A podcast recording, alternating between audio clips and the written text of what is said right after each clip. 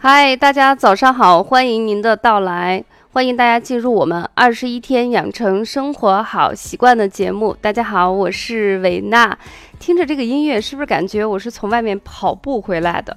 嗯，其实相对于跑步来说，我个人还是比较喜欢走路，我觉得这种运动更安全一些。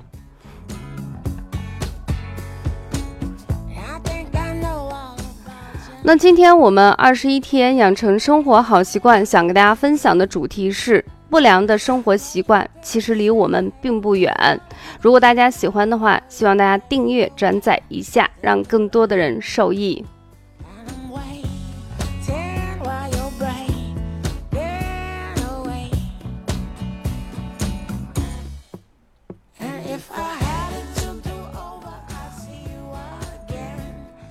对于不良的生活习惯呢，很多人即便是没有一些医学常识，他都会脱口而出的，比如说饮食呀、运动呀、情绪呀，包括行为模式一样，他都会说出一些。但是最主要的问题就是，大家知道这些不好，但是就是改不了。那为什么改不了？我觉得其中有一个最主要的因素是。你不知道这些不好的行为模式，它会产生多么恶劣的后果，而这个后果是你这辈子永远不想见到，而且很难修复的一个过程。所以预知了这个事情的不当，对于我们培养健康的生活好习惯有一定的好处。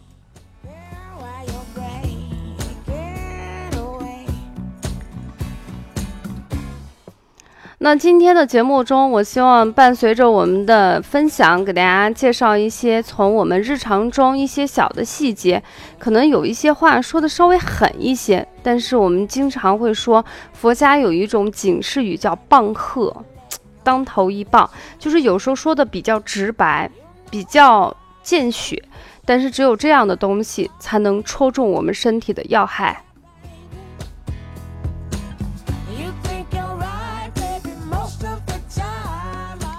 其实我们现在的一些心脏病呀、恶性肿瘤，包括支气管肝硬化结核病等等这些疾病，每一年呢都有上升的趋势，而且越来越多。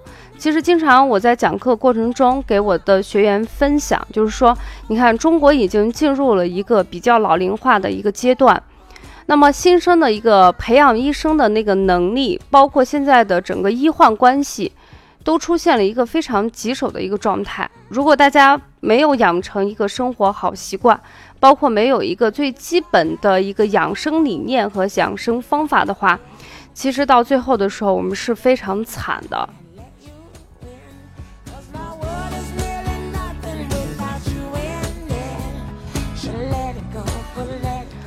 嗯，我记得我在大学期间有一个老师，他的习惯就是，每当他生活到一定程度的时候，他感觉自己飘飘欲仙了，或者说是他对这个目前的人生比较困倦的时候，他就喜欢去医院的太平间往那儿一站，你突然就会瞬间给冷静下来。你觉得人可能出生的时候每个人都不同，但是死亡的过程是一模一样的。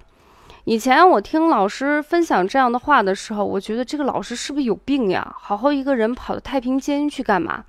但是现在自己算下来，工作的时间已经蛮长的，已经十几年的时间了。在工作的过程中，可能走上一段路，嗯，走的久了以后，有一段时间就会出现一个麻木不仁的一个状态。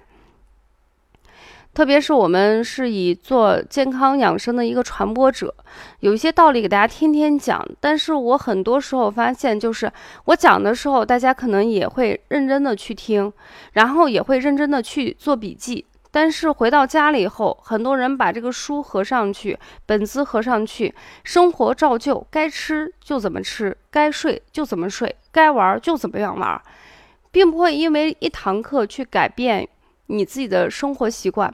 那么每当这时候，我有时候会开玩笑的对他们说，作为一个养生传播的最佳受益人，其实不是在座的各位，是我自己。因为这些话不停的在反复对别人说的同时，其实更多的是对自己说，自己这句话就会植入在自己的脑海中。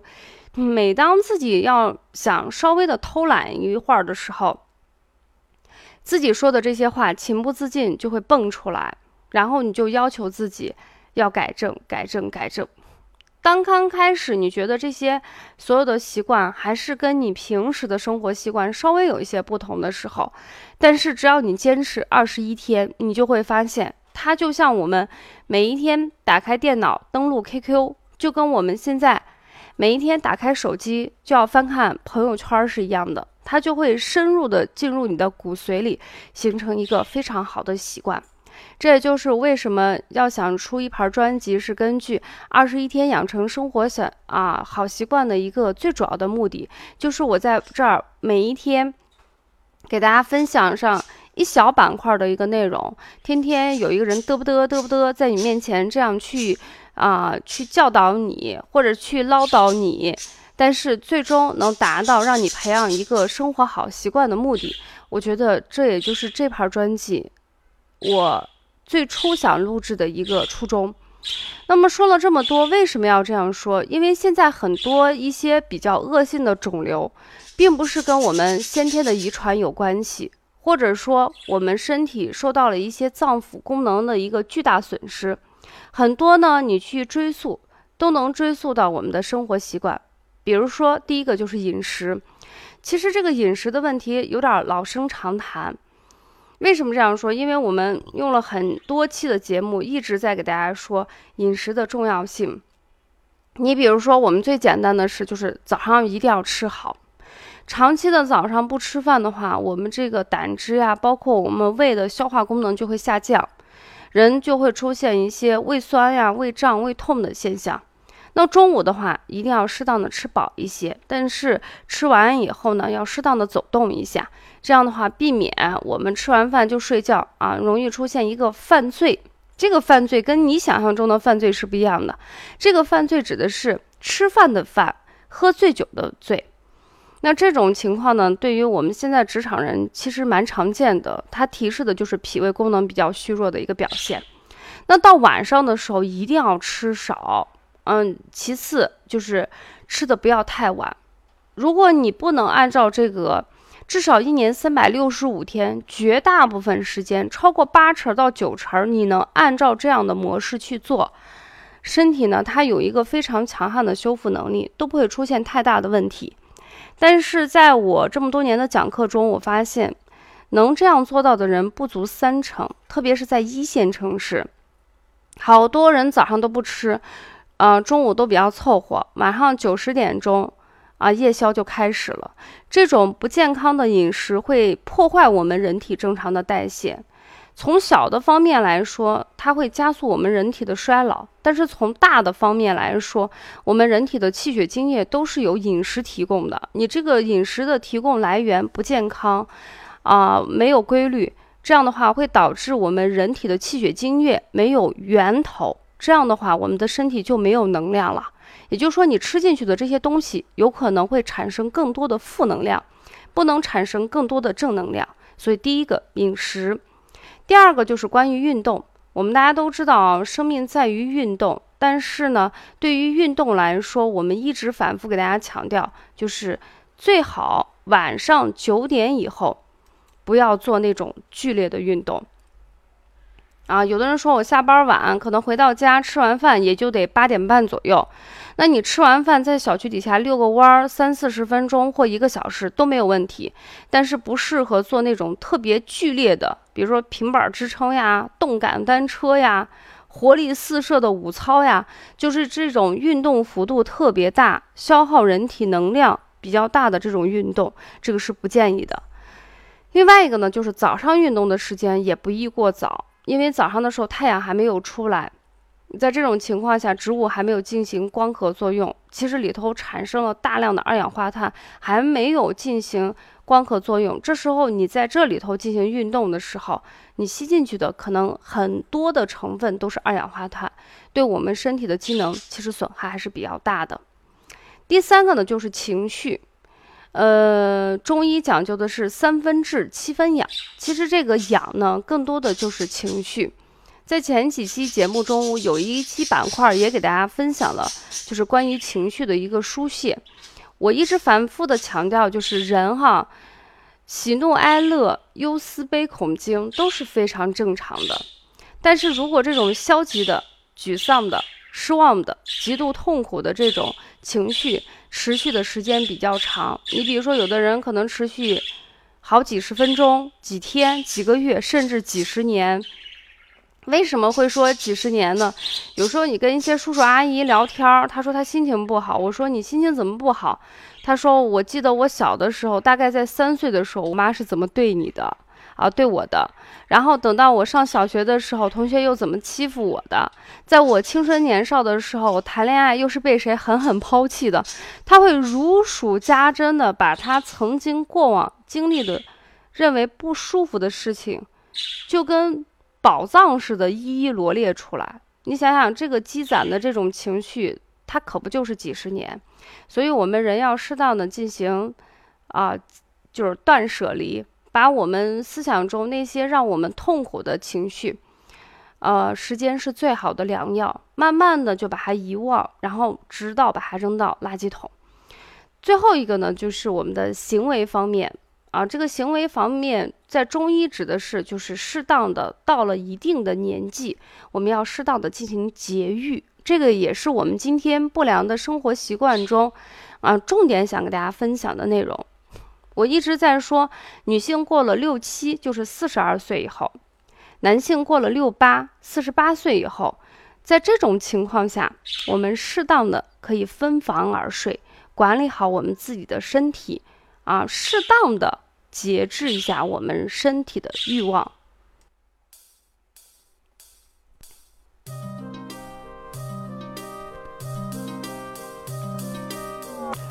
说到这个，女性过了六七四十二岁，男性过了六八四十八岁分房而睡的时候，我记得有一次上课，我说完这个话题，有一个男学员弱弱的说了一句话：“老师，我跟我老婆。”感情可好了，你这样会不会影响我们夫妻之间的感情呀？我当时看着他说：“我说我是让你们的身体适当的分开，不是让你们的心理分开，不会影响你们夫妻之间的感情，大家放心好了啊。”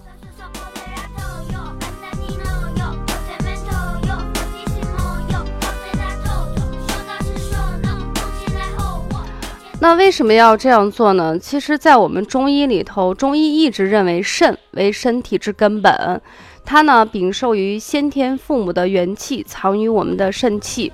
那如果肾气足的话，五脏六腑的功能就会协调，人呢在外面看起来就会面色红润，精力充沛，抵抗力增强。在内去看的话，我们身体不容易出现生病的现象。那如果说肾气一旦虚弱的时候，哎，这种好的现象就向坏的方向进行转化。那么女性到了这个六七和男性到了六八的时候，我们身体的肾气就逐渐的开始衰败。通过这种适当的分房而睡，起到一个节育养生的作用，其实是为了我们固肾，啊，固护我们身体的肾气，起到一个非常好的一个作用。那在古代的医家中，很多医家呢，对于养肾进行保健养生，都提出了非常经典的论著。其中特别经典的是孙思邈的《灯用小筑》的养生方法。其实说白了，就是要适当的节育。那我们现代人也经常会说啊，特别是你看在讲课的过程中，凡是涉及一些补肾的，啊，男同学都特别认真。为什么呢？嗯，广告里头经常会传达一个信息，就是现代人十人九虚，所以到了一定年龄阶段的时候，啊，市面上就会出现各种各样的补肾的药物。但是说实话啊，这些补肾的药物呢，治标不治本，因为肾虚的根本，其中有一个比较主要的因素是纵欲。那在这种情况下，补肾最好的方法就是节欲，那药物呢，只是一个起到一个辅助的作用。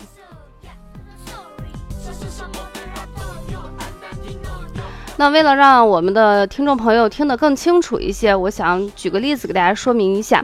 咱们古人呢认为是天人合一的，就是人和自然，其实在正常的情况下，他们天地的运动跟人的运动是相辅相成。其中有一个呢，就是人有一个非常强悍的自我修复能力，这个老跟老天爷是完全相同的。你比如说，就拿今年的那个。呃，九寨沟地震。其实地震之后呢，短短的十几日，我们去再看那个图片的时候，你就会发现大自然的那个修复能力是非常的强。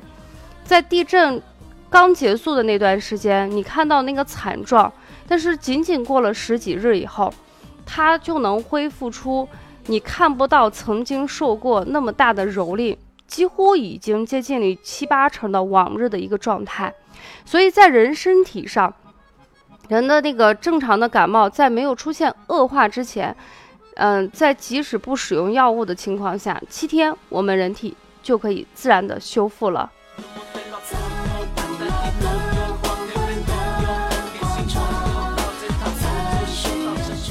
那大家的疑问就是，这些强悍的自我修复能力到底是谁提供的？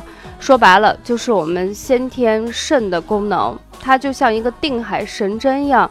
在我们的身体里头主持着大局，只要我们人在这个定海神针的一个影响力和指导力之下，就不会出现我们说的那些非常糟糕的现象。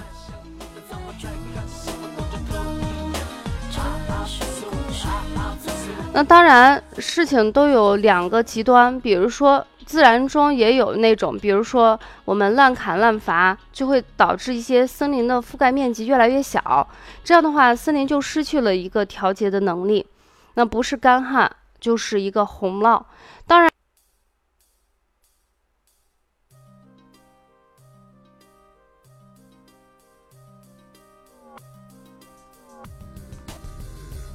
当然，如果人的身体哈。也出现了那种先天的肾气不足了，或者是由于过度的纵欲导致精气外泄，肾气不足。在这种情况下，人的这种自我修复的能力就会消失。这时候你就会发现，这个人哈哪哪都不好，百病滋生，寿命也会减短。所以在这种情况下啊，到了一定的年纪。或者说，有的人不一定是年纪的问题，可能你的身体状态已经出现了一个比较严峻的下坡路。在这种情况下啊，我们建议大家适当的节育，固本培元。